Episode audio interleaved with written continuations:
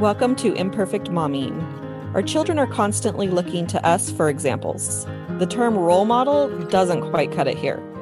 We are shaping their worldview with every move we make.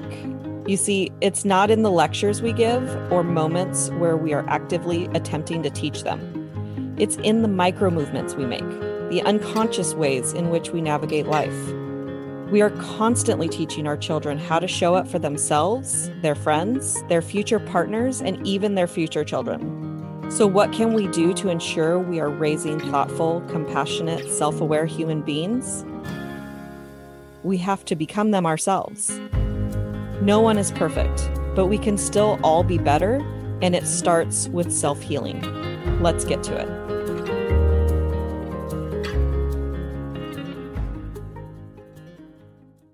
Welcome back to Imperfect Momming. And uh, if you're normally watching live in the Facebook, um, you're noticing that this is not live in the Facebook at the moment. Um, and we're having some Facebook Live uh, technical difficulties at the moment. So um, when we are back, um, you'll know. But for now, uh, we will be still having our support on Tuesdays at 9 a.m. Um, and we'll have our lesson pre-recorded if that's what the universe requires. Yes, we will be flexible and and roll with what happens. excuse me. Hi, everybody. So we promised that we were going to talk about person versus performance um, this week in this uh, recording. So um, we started our five week course on uh, Thursday this week, and um, we had a really interesting conversation that revolved around uh, person versus performance. So, what was really fascinating was, you know, we want to be very intentional about our parenting, right? And we want to, we're not always going to get it right or perfect. And I'm not even sure at this point in my life if I even believe there is necessarily a right way to do it. It for me, it's really what's aligned for us, what what feels aligned for us. But understanding where we're coming from is critical to know what we're in alignment with, what we want, understanding our values. And so, one of the things that we explored with the um, the moms that were in our group this week was what was it like in our childhoods uh, from the perspective of something that we were told we did well or that was good in our lives and how that impacted us. And it was actually fascinating right like mm-hmm. to to hear what what everybody had to say um yeah for i i we all we all did it because when we're in our course we're um you know we don't ask anyone to do anything that we're not willing to do ourselves and so um i know that one thing that i was really praised for was the things that i did and so in order to feel like I'm doing good, I had to con- to do things. So that's, you know, I'm somebody that doesn't ever just sit in silence. I'm always doing something. Um, and and it's connected to if I'm not doing, then I'm not good. And we all want to be a good person. And so we spoke about, and, and just using Alysia's example, um, so as not to, you know, uh, extend, because because really it, it's the same for all of us. And and so, but using Alysia's example, when I say it's the same for all of us, the details are different, but the impact is the same. In terms of what ends up happening is we get that external response, and then we end up truly internalizing it. So our performance because becomes something that is commented on, or in this case, what Alysia is talking about, it becomes valued. Alysia then internalized that doing is the way that she needs to be in order to be valued. She started to have that belief herself to the point, and if it's okay that I share this, that she became uncomfortable with doing things like meditation or journaling it's okay that I shared that, right? Because it's your, but I know, okay. um, and so and and so what's the downside of that like so what's the big deal right like so what so she internalized that and now it's all about doing and she didn't and part of i don't want to speak for you. So so what did you lose or what do you feel like you lost by not then learning that practice and what have you gained by this insight that you now are starting to do more meditation and more journaling for example? Um well i i it was very uncomfortable to be you know alone with my thoughts. And we had this discussion the other day because we have you know 80,000 thoughts in a day. And whether we're alone or not there's the thoughts are happening. But what i was doing was um, making it so that i was not aware of any of my thoughts because i was afraid of them because you know it just was it was uncomfortable.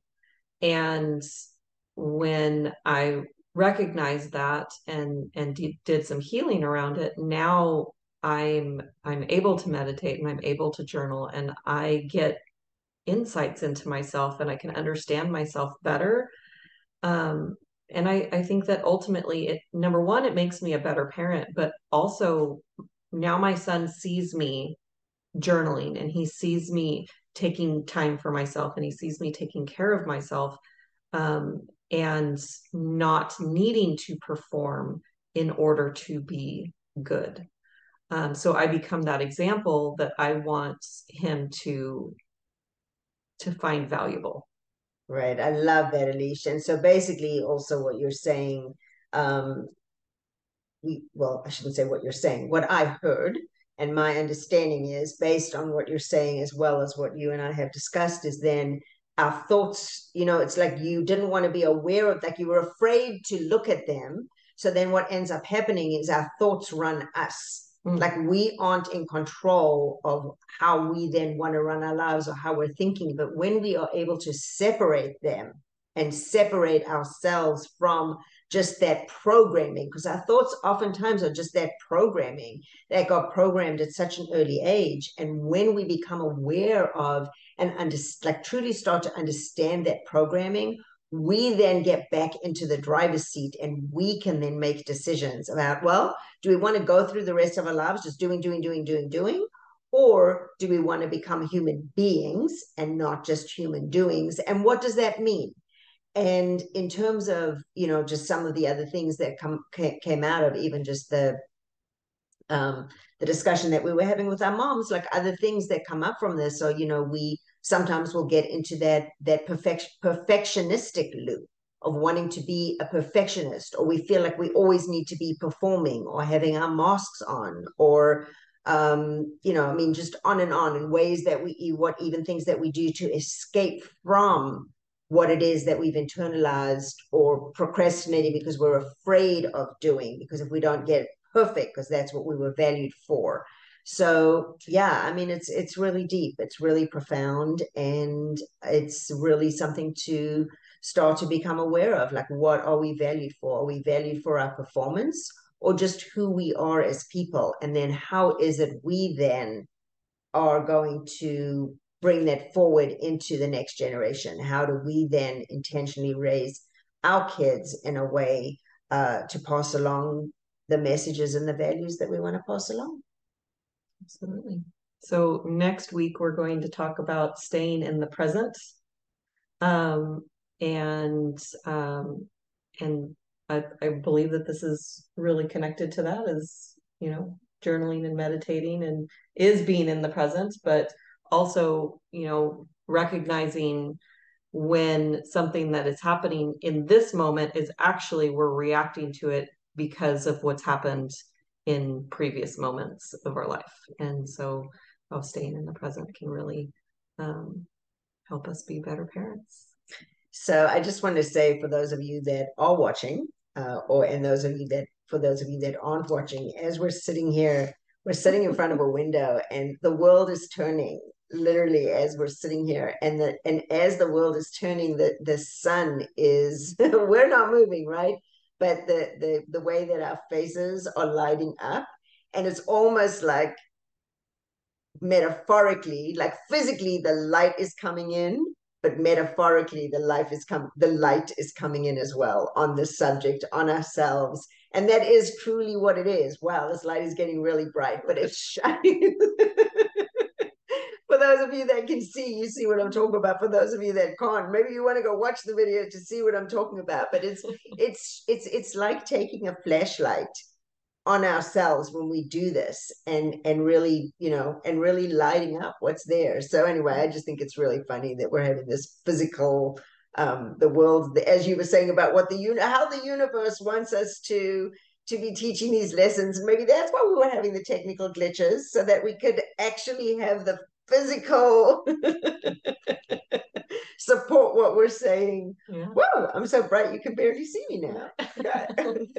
all right, so we'll have another episode for you all coming next week. And until we meet again, keep healing. Keep healing. Bye, guys. Thank you for tuning in to Imperfect Momming. It's time for us to step up and realize that our power is not in trying to shape our children. Our power lies in shaping ourselves into the people we want our children to model themselves after. Don't just do it for your kids, do it for yourself. When you become a more self aware, compassionate, and confident person, you and everyone around you benefit. For more information about me and my work, visit alysialyons.com. That's A L Y S I A L Y O N S. See you next time.